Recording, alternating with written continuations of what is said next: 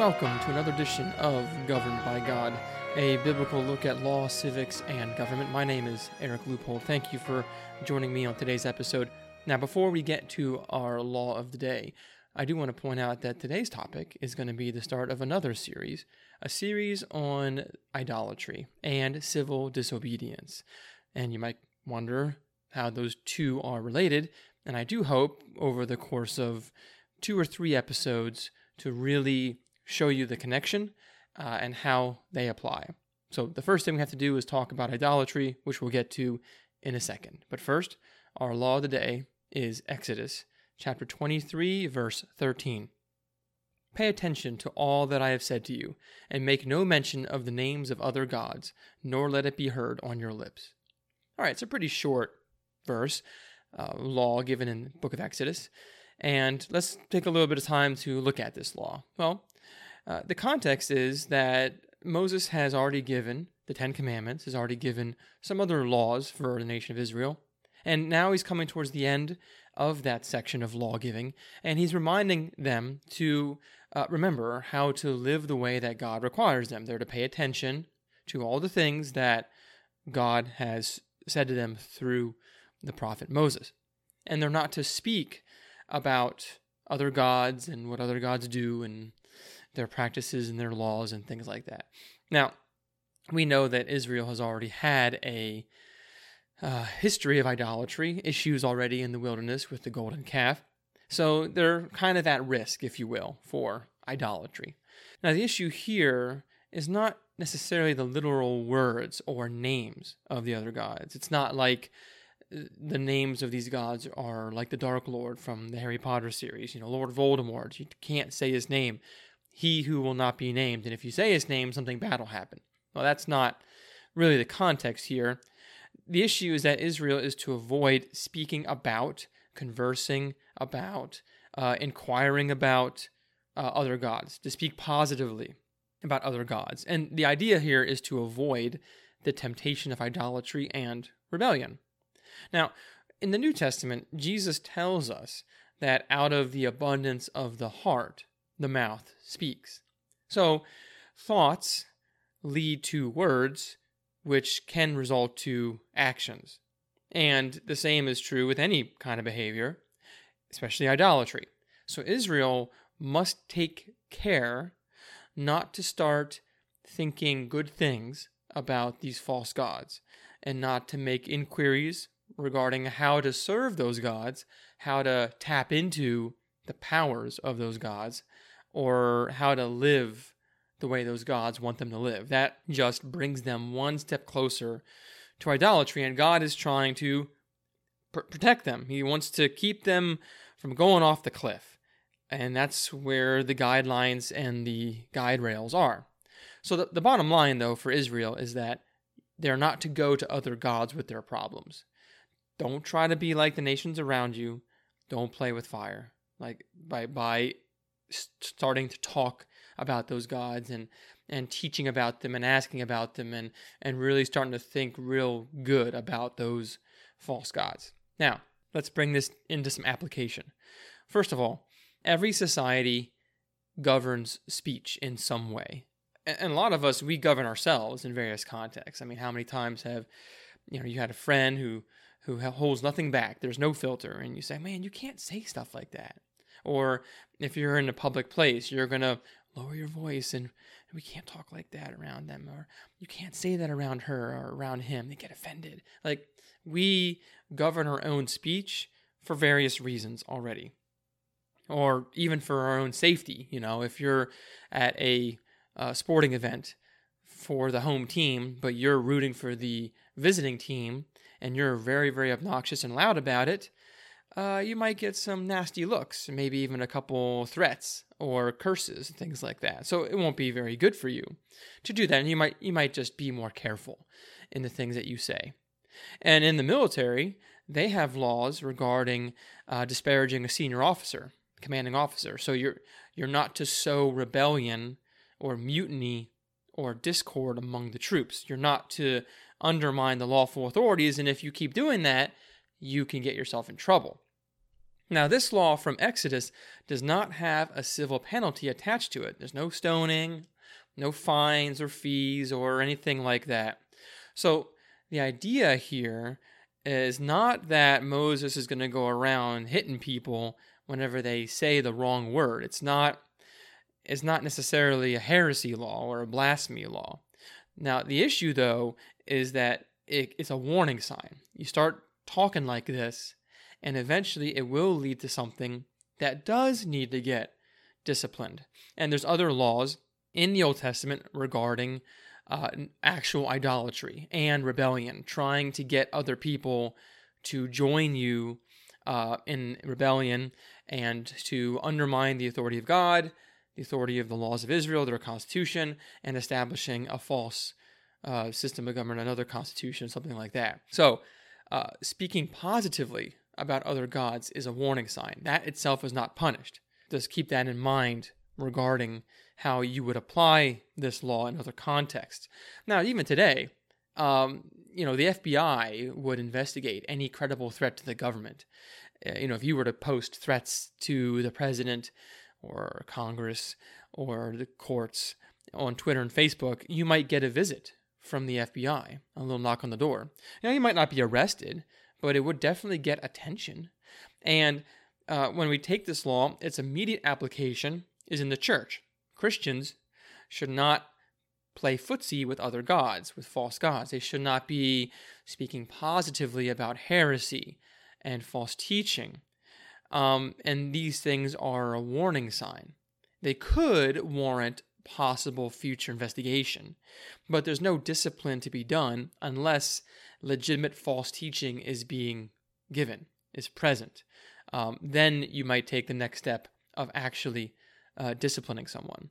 So the purpose of this law is to guide and to warn in order to prevent something worse from happening.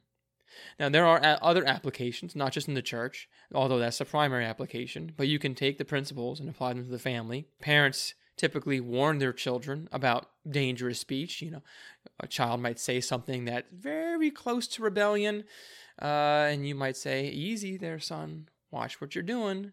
Be careful. Um, you might also uh, you know, give other warnings in other contexts. You know, hey, you can't say stuff like that. Hey, don't you don't speak like that to your mother, to your grandmother. Now, of course, actual rebellion would be disciplined. If, if you if that child were to do that, you might uh, discipline them.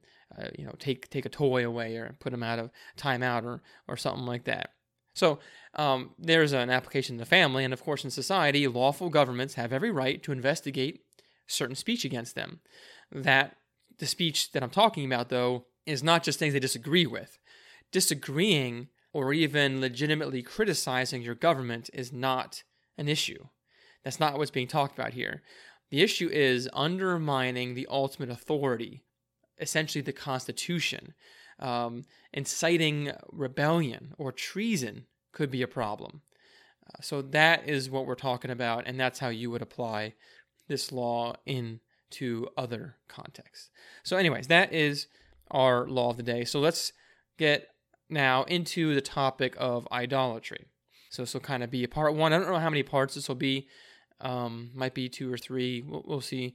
Uh, just kind of whet appetite. I do plan on showing how something going on today in our culture, such as masks and vaccines, could be an issue of idolatry. It could be. I hope to show you um, how that can be the case. Um, maybe not in this episode, but in a uh, future one. So, when we talk about idolatry, it is the act of placing someone or something in the place of God. Pretty simple definition. And probably the best passage to talk about this is Romans chapter 1, verses 18 through 32. That's kind of the key text here. Paul first starts off talking about the wrath of God being revealed from heaven against ungodliness. That's verse 18. But then he says in verse 21 For although they, he's talking about the world, for although they knew God, they did not honor him as God or gave thanks to them, but they became futile in their thinking, and their foolish hearts were darkened. Uh, verse 22 Claiming to be wise, they became fools and exchanged the glory of the immortal God for images resembling mortal man and birds and animals and creeping things. So you have this exchanging taking place where you you swap out the glory of God. You don't want that. You don't want anything to do with God. And of course, you know, uh, you can't just have a vacuum. That gap is going to be filled by something. And so you will fill it with a glory for images, some kind of created thing. Anything that's created by God. It could be animals, creeping things. It could be the sun, stars, the moon. Uh, all those are examples of idols throughout Scripture. But it really comes down to refusing to give to God what is rightfully His, and instead giving it to a false God or an idol.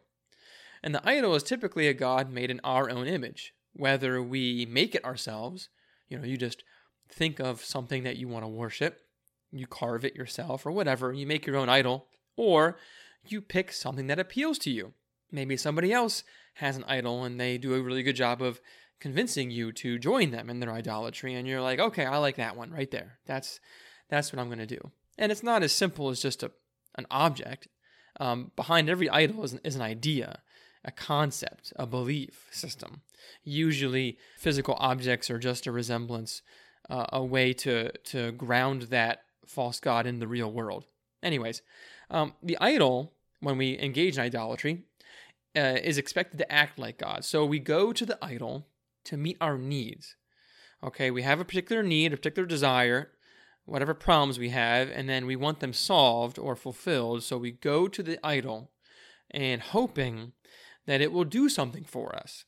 It will save us, preserve us, protect us, bless us, reward us, all those things, punish our enemies. But of course, all idols, just like any god, demands obedience. It requires something. And what the idol demands from us is sacrifice. All gods require sacrifice.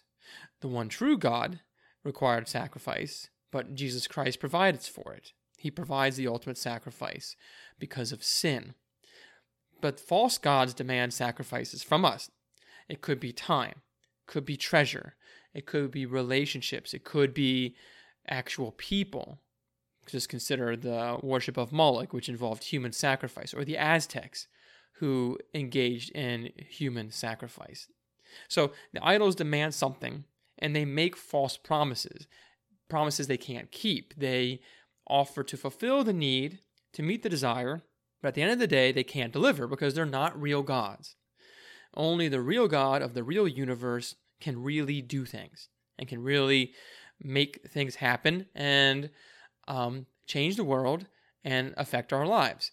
False gods can't do that. So all their promises are foolishness. And another good passage, if you want to learn more about this, is Isaiah chapter 44, which is again an extremely important passage, uh, starting in verse 9, going on to verse 20, is called the folly of idolatry.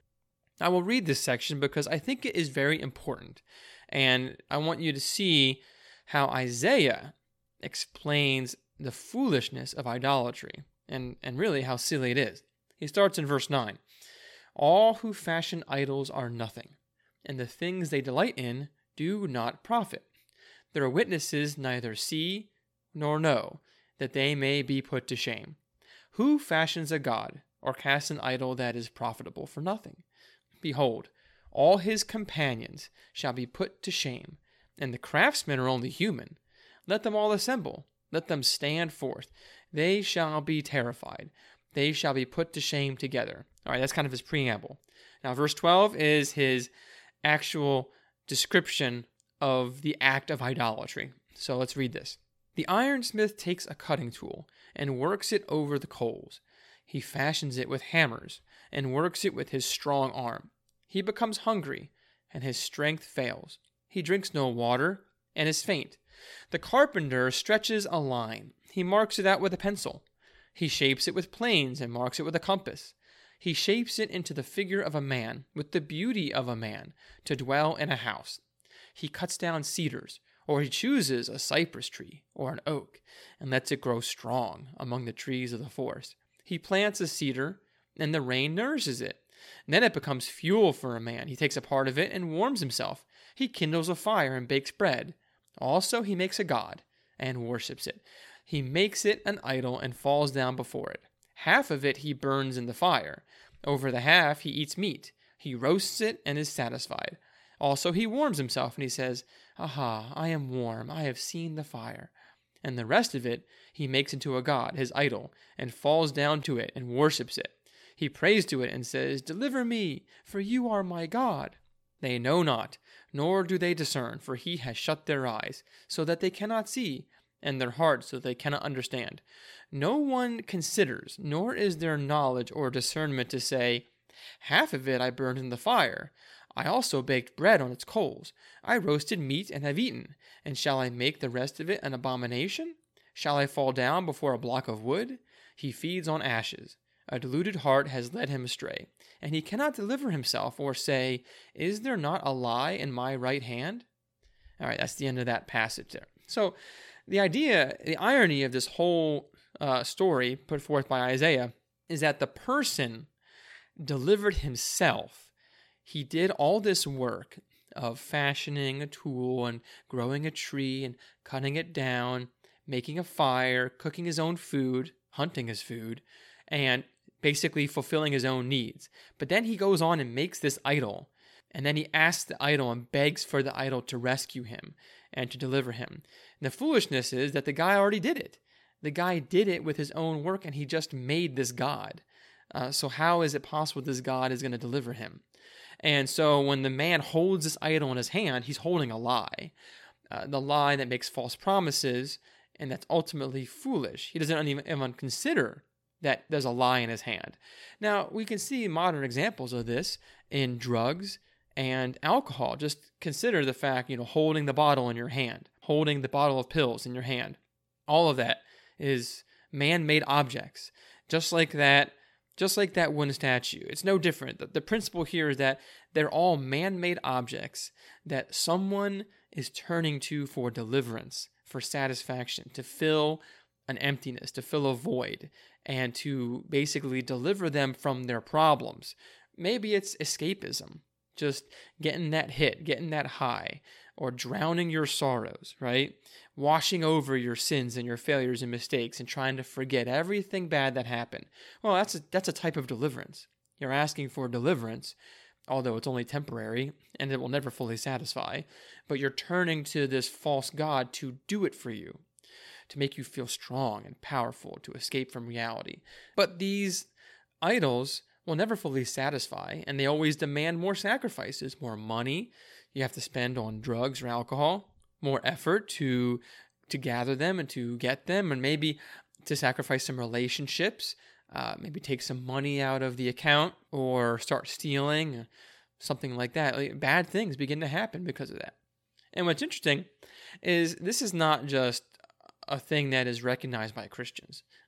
Um, growing up, I used to listen to a lot of heavy metal music, and one of my favorite bands was Metallica and some of their songs I that are, that are a little bit more quiet and not as uh, intense I can still listen to. Um, a lot of it I just lost a taste for heavier metal, but there is a song, a very popular song called "Master of Puppets," and it was written a long time ago, I believe in the in the 80s, maybe the 70s, late 70s, early 80s. I have to double check the time on that, but the song, if you read the lyrics, is written from the perspective of a drug, presumably cocaine. But the the lyrics talk about how this drug is affecting the user, and the drug is personified. And there's a a, a couple times throughout the song where the drug says this. It says, "Taste me, and you will see more is all you need." Dedicated to how I'm killing you. So the idea here is that it's just never enough, and the and the drug is trying to kill the person. Um, but you just need more. Just need more and more and more. It's never going to be enough, but the result will be death and destruction. So, this is the downward spiral of idolatry. Like I said before, the idol lies and never keeps its promises. So, when the idol fails to do what you think it will do, what choices do you have? Now, essentially, there's three choices. Uh, first, you could turn to the one true God, repent of your idolatry, and be free from it. And that is, of course, the correct answer and the ideal answer. Second, you could continue with the same idol, basically convincing yourself that the reason it didn't work is because you need more of it, okay, or you weren't as dedicated to it as you should have been. And if you only just recommit yourself stronger and more intensely, the idol will work. It will succeed in accomplishing the goal that you wanted to accomplish. Or, you know, you, there may be maybe uh, there were some obstacles that, that got in the way that prevented the idol from working. So you just got to remove those obstacles. But either way, you're sticking with the same idol. That's what you're doing. You're recommitting to the same idol with more fervor and dedication. Okay, that's option two. Option three, find a different idol. Okay, you're gonna you're gonna quit that idol, that doesn't work, and you're gonna go to a different one. Something that maybe offers similar promises, but looks like it's better, looks like it's more likely to succeed. Now, a new idol is just going to make its own demands for sacrifices, and the same idol will just keep making more demands. If only more sacrifices are made, if only you just did a bit more, if only you just got a, another hit, if only that person just didn't get in the way from you reaching your goal, you would have joy and peace and happiness. So that's the idea there. Now, idols can be man made objects, but they're always ideas first. And Paul highlights this in the book of Colossians. Uh, he kind of does it in passing, but in Colossians chapter 3, verse 5, he talks about putting away sinful or evil deeds from amongst the Christians. And he says that we are to put away all covetousness. But he says covetousness is idolatry in verse 5, Colossians chapter 3. So if covetousness is idolatry, what is covetousness? Well, you can covet anything. You know, thou shalt not covet, right? It could be any any object. It could be prestige and power and and position, uh, wealth, all that stuff can be can be coveted. Something that you deeply desire, so much so that you're willing to sin to get it. Um, and that is idolatry. And a person can covet many things. Now, a kind of a a common example of this in popular culture and good writings and good stories is, for those who are familiar with The Lord of the Rings, the creature Gollum.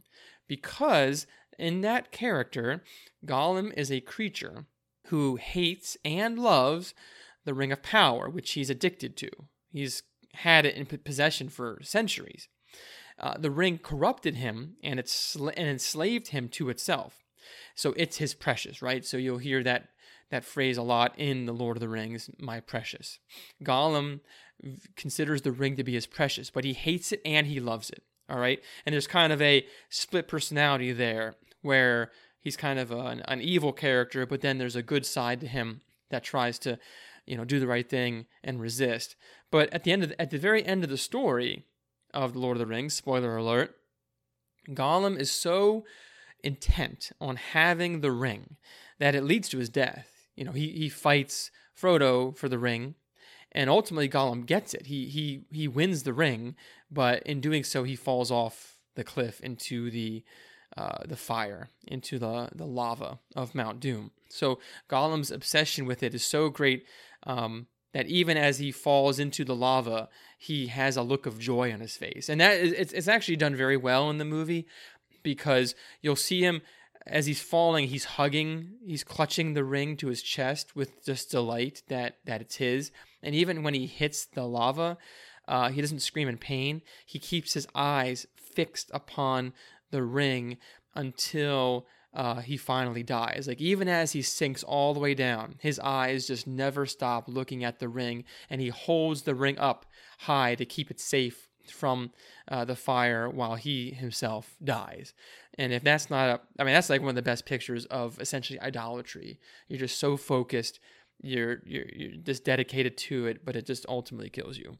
Now, going back to the scriptures, um, in the book of Ezekiel, there's another uh, passage here that shows us that idolatry is not just about physical objects. Because in this section, uh, and I'll just read this here uh, Ezekiel 14, verse 4. The prophet Ezekiel is criticizing the elders of Israel, so the religious leaders of Israel, because they're engaging in idolatry. And uh, here's what um, is said in the book of Ezekiel Therefore, speak to them and say to them, Thus says the Lord God, anyone of the house of Israel who takes his idols into his heart and sets the stumbling block of his iniquity before his face, and yet comes to the prophet, I, the Lord, will answer him, as he comes with the multitude of his idols, that I may lay hold of the hearts of the house of Israel, who are all estranged from me through their idols. Therefore, say to the house of Israel, Thus says the Lord God, Repent, and turn away from your idols, and turn away your faces from all your abominations.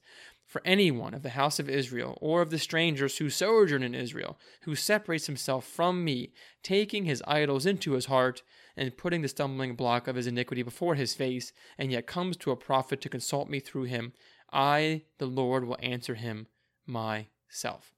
So, twice we see in that passage the idea of taking the idols into your heart. Now, what, what is that? What is that referring to? Well, in Scripture, the heart is not just a place of emotions. That's actually not. That's a misunderstanding. The heart is the seat of authority and decision making. It's who you really are deep inside. It is your it is you. You when you take something into your heart like that you are adopting it as yours. That is yours. And that is the uh, the idol is in control basically of you when you take that into your heart. And this idolatry only leads to death. Um, the ultimate sacrifice, of course, that idolatry demands is the life of the worshiper. It doesn't start that way, but it gets there eventually. Um, and consider this if God is the source of life, then idols, the, that which is not God, if you try to put them in the place of God, becomes the source of death. We see this in Proverbs 8 36, where, where wisdom is personified. And actually, I'm going to start in verse 35 because they're, they're so closely connected. But wisdom is personified and says this For whoever finds me finds life and obtains favor from the Lord. But he who fails to find me injures himself. All who hate me love death. So those who hate God's wisdom, those who hate biblical truth and biblical wisdom, essentially those who hate God, who himself is wisdom, the way, the truth, and the life, all who hate him love death. And if you love an idol, you're loving death. And eventually, that is what you will get. And to kind of tie it back to Romans chapter 1, uh, if you continue to engage in idolatry, it's a downward spiral in which these ideas will lead to wicked practices. And eventually, the Apostle Paul um, ends in Romans uh, 1, verse uh, 30, 32, I should say, that he says this Though they know God's righteous decree that those who practice such things deserve to die, they not only do them, but they give approval to those who practice them. So idolatry, in a way, loves company. The idol, the idolater, uh, is suppressing the truth and knows that he's rebelling against God, but he doesn't want to be alone, and he keeps going further down this path and seeks others to join him in his idolatry. But it ultimately only leads to death for everyone. So, anyways, that's a good place to stop for today. Uh, just kind of running out of time here. But I just wanted to give you a look at what idolatry is. And next time, we're going to look at how to detect an idol. I mean, you should already have an idea based on those passages that I just mentioned, but we'll take a look more about detecting idol- idols, uh, some of the key differences and similarities between God and idols, and what an idol like an idol can be a, a good thing that's twisted or it could just be a purely evil thing. Like you know h- how can you identify idols in a culture? So uh, thank you for tuning in today again if you like the episode like the show please uh, send it to a friend share the link share the episode give the thumbs up stars reviews all those things help and of course you can email me at the gbg podcast at gmail.com if you have any questions concerns or other topics you'd like me to address and so, thank you again. Until next time, take care and God bless.